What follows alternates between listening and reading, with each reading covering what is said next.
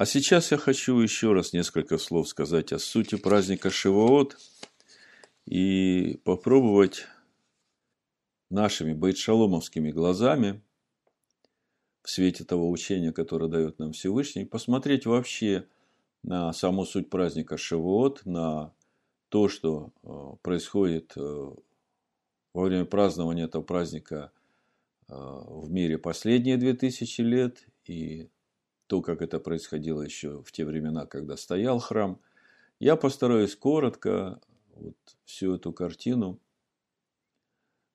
как бы зарисовать, чтобы понимать вообще главные приоритеты этого праздника. При всем при том, что традиция нам во всем этом очень помогает. Значит, э, я начну с того, что прочитаю из книги Ваекра, 23 главы, то, что говорит Тора о празднике Шавуот. Буду читать с 14 стиха, Ваекра, 23 глава. Никакого нового хлеба, ни сушеных зерен, ни зерен сырых не ешьте до того дня, в который принесете приношение всесильному вашему, это вечное постановление в роды ваши во всех жилищах ваших. То есть, э, первый момент, что до принесения первого снопа потрясания, который ячменный, нельзя ничего есть из э, нового урожая этого ячменя. Дальше написано, отчитайте себе от первого дня после праздника. От того дня, в который приносите сноп потрясания, семь полных недель. От первого дня после праздника. И мы знаем, что здесь очень много споров по тому, как праздновать этот день. Они были еще во времена второго храма. В книге Егоша Бен Нуна есть такая как бы зацепка, которая говорит о том, что когда сыны Израиля вошли в обетованную землю, ну, первое, что они сделали, это они сделали обрезание. Это пятая глава книги Егоша Бен Нуна. В десятом стихе написано «И стояли сыны Израилевы станом в Галгалии, совершили Песах в четырнадцатый день месяца вечером на равнинах Ирихонских. А на другой день Песах стали есть произведение земли сей а пресноки и сушеные зерна в самый тот день. Егоша Бен Нун нам говорит о том, что 15 числа это первый день праздника опресноков, а на другой день этого праздника стали есть произведения земли, а пресноки и сушеные зерна – это точно то, что мы читаем в книге Вайкра, в 14 стихе. Никакого нового хлеба, ни сушеных зерен, ни зерен сырых не ешьте, до того дня, в который принесете приношение всесильному вашему, этот сноп потрясания. Вот Рамбан, основываясь на этом месте Писания, он однозначно говорит, что мимохорет Гашабат, вот то, как написано в Торе, следует читать, что на следующий день после праздника, то есть 15 э, число первого месяца – это праздничный день, никакой работы не работайте, и вот на следующий день после этого праздника – нужно приносить сноп потрясания. И потом идет отсчет 49 дней, как мы читаем в 15 стихе. Отсчитайте себе от первого дня после праздника до того дня, в который принесете сноп потрясания 7 полных недель, до первого дня после седьмой недели отсчитайте 50 дней. Это как раз сегодняшний день. И тогда принесите новое хлебное приношение Адонаю.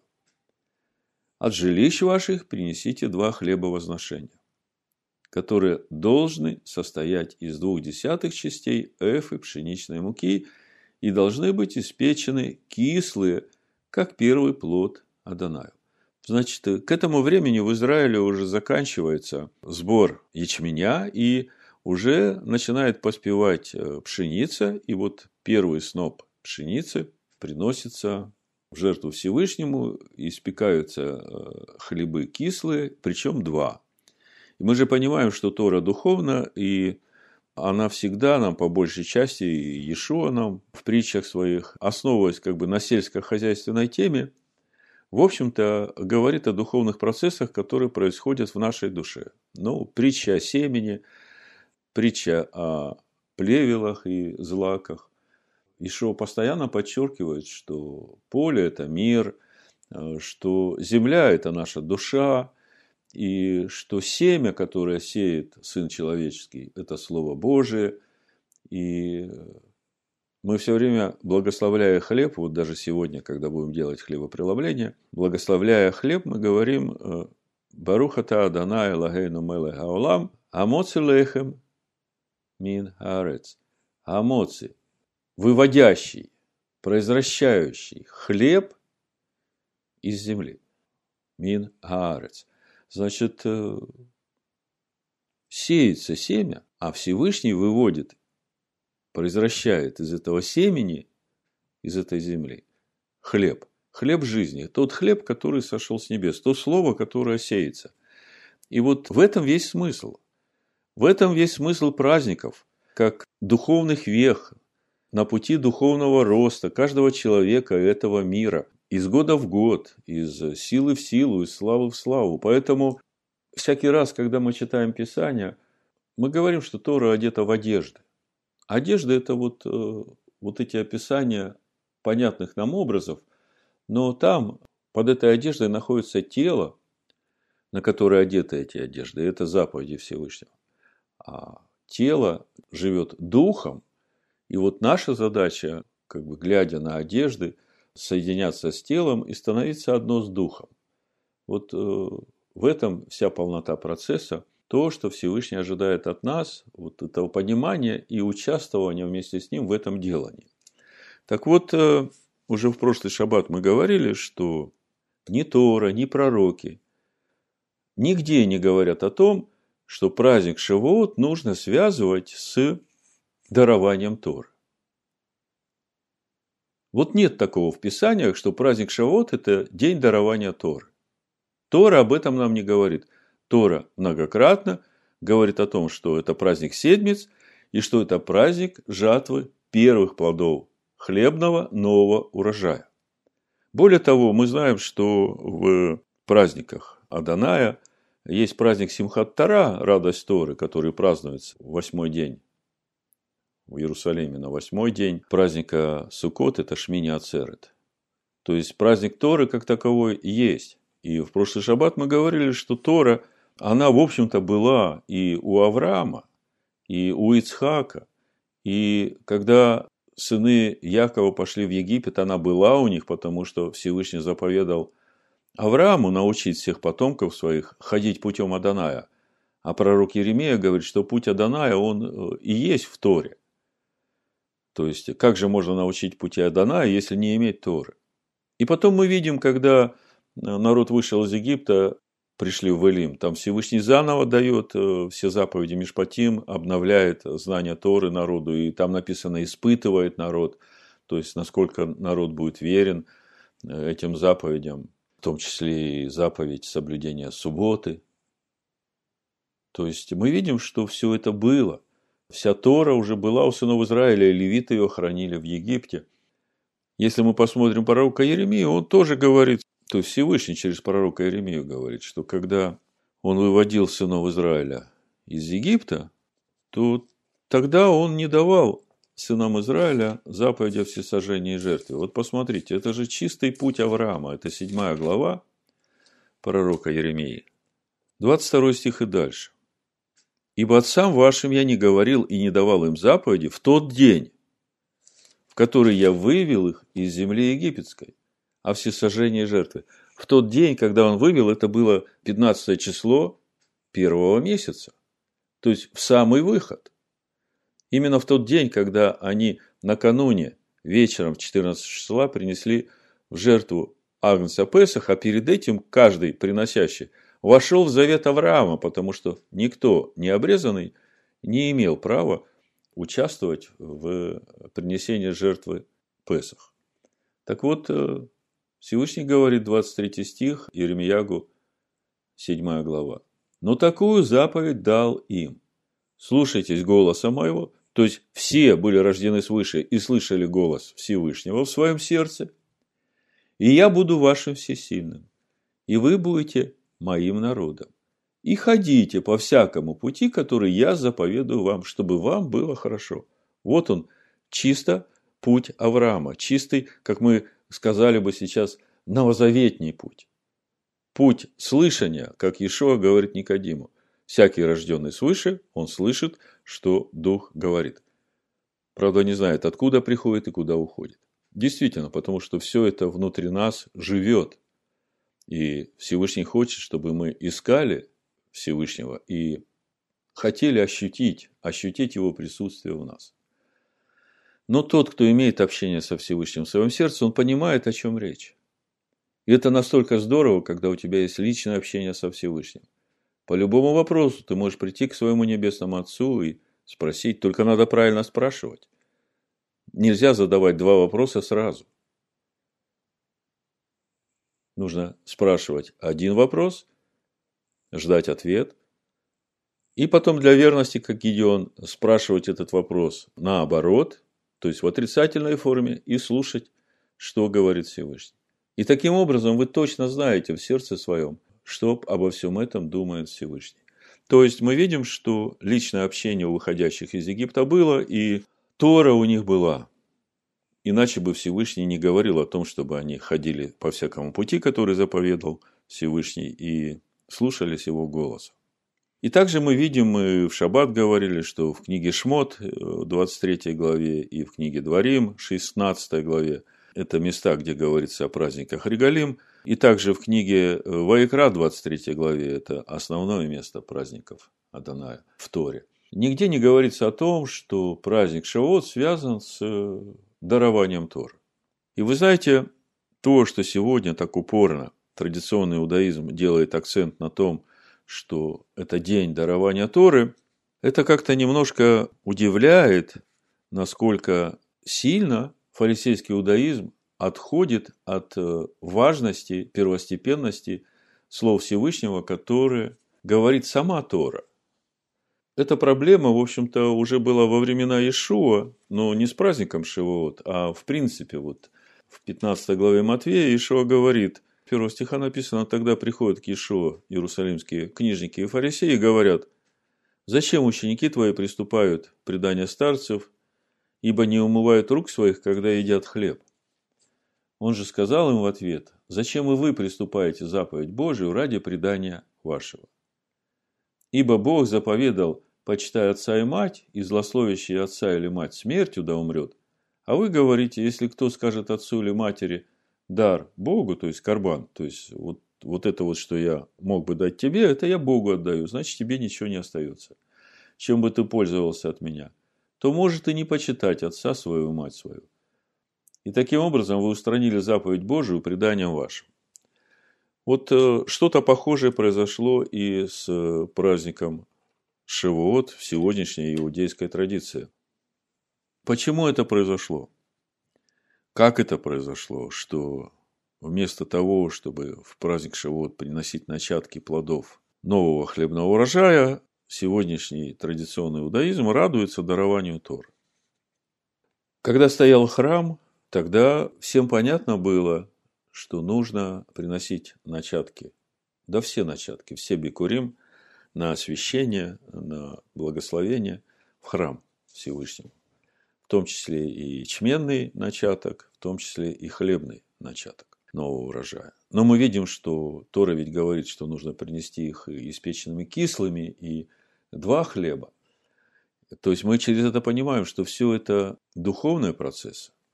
Но когда храм был разрушен, то некуда было приносить вот эти начатки урожая. А Всевышний сказал, вот в Айкра 26 главе мы читали, что даже когда я рассею вас по всем землям среди всех народов, то я и там не вознушаюсь вами. Сейчас я прочитаю, как это написано. 44 стих, 26 глава Вайкра. «И тогда, как они будут в земле враговых, я не презрю их и не вознушаюсь ими до того, чтобы истребить их, чтобы разрушить завет мой с ними, ибо я, Адонай Всесильный, их». То есть, э, несмотря на то, что Всевышний изгнал свой народ во все народы, там, в синагогах, э, в сердцах э, искренних, любящих Всевышнего, Всевышний продолжает жить. Да, вы вспомните книгу Тови. Вот э, сердце этого мужа, мужа веры, я бы сказал, который в изгнании, который в гонении, и который, тем не менее, не, не дерзит, не обижается на Всевышнего за все то, что происходит перед его глазами, когда преследует Иудея за его веру. Он безропотно делает то, что он должен делать по Торе, и с радостью ходит в Иерусалим и приносит и начатки, и десятины, и первые, и вторые. И там все это очень четко написано, поэтому кто не знает, как приходить на праздники, то он может почитать еще раз и обновить у себя в духе своем эти понимания. А при всем при этом наступает время, когда храм разрушен, и начатки нести некуда, ни хлебного приношения, ни ячменного приношения, ни бикурим в конце года. И когда Тору понимаешь только вот э, в образах, то действительно наступает такое охлаждение веры. То есть э, непонятно, что делать. И мудрецы в то время, когда был разрушен храм, понимали, что самое важное для еврейского народа, вот в этих условиях, когда храма больше нет, сохранить народ. И единственное, что может сохранить народ, это Тора. И поэтому народ нужно объединять через Тору. И, в общем-то, мы знаем, Иешуа об этом же принципе говорит в 17 главе Евангелия от я в них, ты во мне, да будут совершены воедино. И если Тора в каждом еврее, то тогда их э, никакой Антиох, э, никакой Аман, никто не сможет уничтожить. Потому что Тора дает нам жизнь, и эта жизнь, она соединяет нас и дает нам будущность. Очень важно, очень важно сохранить Тору, и мудрецы – понимая это, именно с того времени, как был разрушен храм, вводят это понятие важности Торы и привязывают его к празднику Шиваот. В общем-то, здесь и другой момент. То есть я пытаюсь понять ход мыслей э, мудрецов, чтобы не обвинять их, что они отменили заповедь Божию своим преданием, а понять их действия и увидеть, что во всем этом промысел Всевышнего. Но то, что мы читаем э, в этот день книгу Рут, это же тоже от мудрецов. Это говорит о том, что они понимали гораздо больше, чем то, что сейчас говорят те комментаторы, которые осуждают иудейских мудрецов за то, что они поменяли суть праздника Шивот. Нам, новозаветним верующим, открыта духовная суть этого праздника, и мы должны нести этот свет, в том числе и иудеям. И те иудеи, те евреи, которые глубоко изучают Тору, они это прекрасно понимают. А вот э, тем евреям, которые только приходят в синагогу на праздники послушать, э, как звучат 10 заповедей, для них, конечно, очень важно сохранить их и объединить их вокруг Торы. Так вот, мудрецы именно этим и руководствовались, когда приняли решение Э, после разрушения храма, что праздник Шивот – это будет праздником дарования Торы, чтобы еще раз дать народу услышать, как звучат 10 речений. Я помню сам, когда Машех, мой господин, начал стучаться в мое сердце. Я все время слышал, тебе нужно 10 заповедей. И я ходил в Пятидесятническую церковь и вопрошал, а где мне взять 10 заповедей? Мне дали книгу «Новый завет» Иисуса Христа. Я читал, читал, но Думаю, может, я невнимательно читал. Ну, я не нашел там этих 10 заповедей. Пришел к пастору, говорю, вот э, я в сердце слышу, что мне нужно 10 заповедей. Он говорит, не нужно тебе 10 заповедей. У тебя есть вот заповеди блаженства, вот читай их и блаженствуй. И я читал и не мог понять, ну, это же не то, что нужно делать. Как бы у меня это иудейское мышление. Если есть заповедь, то это значит, что надо ее делать. А там заповеди блаженства. А как оказалось потом, э, заповеди блаженства – это то отношение, с которым нужно подходить к деланию заповедей Всевышнего. И тогда ты будешь блажен. Вот. Но потом э, Всевышний показал мне, где эти есть 10 заповедей, и я благодарен ему за то, что все это началось с того, что он сказал, начни хранить субботу. Так вот, праздник Шивот. Праздник Шивот – это время принесения начатков нового хлебного урожая. И, как мы говорили уже в Шаббат, Всевышний ожидает от нас, что мы принесем начатки новой природы в нас. И для этого мы по выходе из тесноты в праздник Песах, из той тесноты, которая в наших сердцах, мы усиленно, усиленно исповедуем, вникаем в то Слово Всевышнего, которое как семя посеяли в свое сердце, которое даст нам простор в наших сердцах, обновит наш дух ума, наше познание, наше естество. И те проблемы, которые все время были у нас, угошая присутствие Духа в нас, они уйдут, и уйдут не потому, что их не станет в нас, а уйдут потому, что они потеряют силу, потому что та новая природа, которая вырастет, она будет гораздо сильнее в нас, и она будет подавлять эту человеческую природу, чад гнева. И что же сегодня? Что мы имеем сегодня? Сегодня мы имеем праздник Шивот, и сегодня мы читаем книгу Рут. И если мы посмотрим 79-й псалом, то мы увидим, что в Писаниях вообще-то этот процесс э, есть, и он э, изложен очень ясно. И в Торе об этом есть, когда написано, что возбужу в моем народе ревность не народом, да, а, вот в 79-м псалме мы уже на обсуждении Торы касались этого вопроса. Там говорится о том, что в последние времена именно Ифраим, Минаши и Беньямин, они возбудят ревность, они станут той движущей спасительной силой для всего народа Израиля. Вот смотрите, как написано 79-й псалом. «Пастырь Израиля, внемли, водящий как овец Иосифа, восседающий на херувимах, на крувим, яви себя. Как он явит себя? Перед Ифраимом и Беньямином и Минаши воздвигни силу твою и приди спасти нас. Кто такой Ифраим? Кто такой Минаши? Кто такой Беньямин? Ифраим и Минаши – это сыновья Иосифа, если смотреть духовно – это вот та община уверовавших из язычников, которая в первом веке родилась как результат апостольской деятельности апостола Павла. Ишуа Машиах посылает апостола Павла, чтобы ввести уверовавших из язычников в общество израильское. И это тот народ, который Всевышний создает из язычников, как мы читаем в Деяниях в 15 главе, во имя свое – и вот этот народ вместе с Беньямином, а Беньямин – это сын Рахель, который родился уже в обетованной земле. То есть, по сути, это и дети, и внуки Рахель, любимой жены Якова. И вот сейчас, именно сейчас происходит этот процесс, когда Всевышний воздвигает силу перед Ефремом, Беньямином и Минашем мессианские евреи, которые живут э, в Израиле. Меня радует, что с каждым годом многие из них все больше и больше приближаются к Торе и уже начинают уверовавших из язычников учить Торе. И это все происходит на наших глазах в течение последних десяти лет. Я помню в 2007 году, то есть 13 лет назад, когда я был на конференции верующих, э, мессианских еврейских верующих в Москве – на постсоветском пространстве русскоязычном.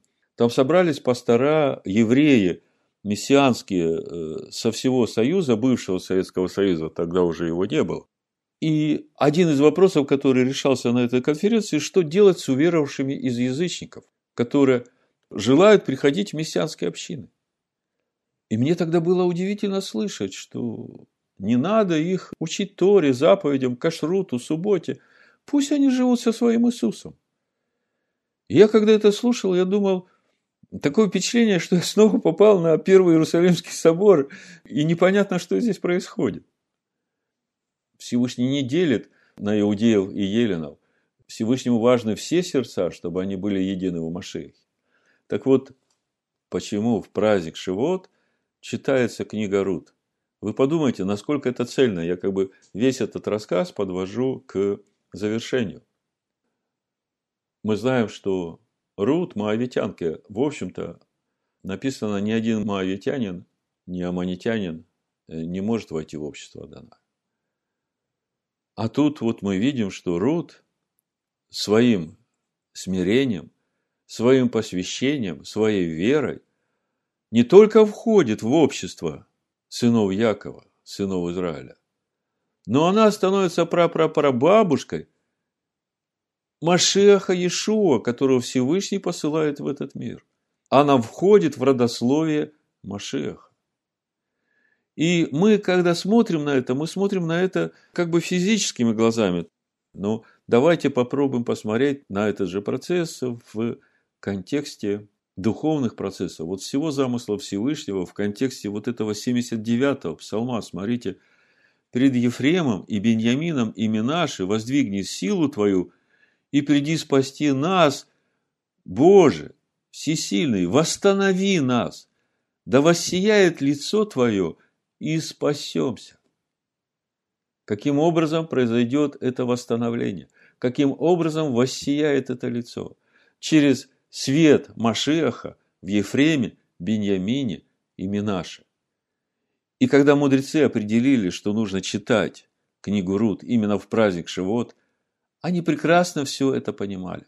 Но перед ними стояла другая задача – сохранить еврейский народ именно до этого времени, когда воссияет свет Машеха через Ефрема, Беньямина и Минаш. Поэтому не надо никого судить, надо видеть замысел Всевышнего и то, как он это делается, и понимать, что те мудрецы Торы, которые выбрали этот путь, они руководимы были тем же самым Всевышним и ничего своего не желали. Единственное их желание было сохранить народ до того времени, когда придет полнота к язычникам. Слава Всевышнему за его любовь, долготерпение и верность ко всем нам в имени Ишуа Машеха. Амин.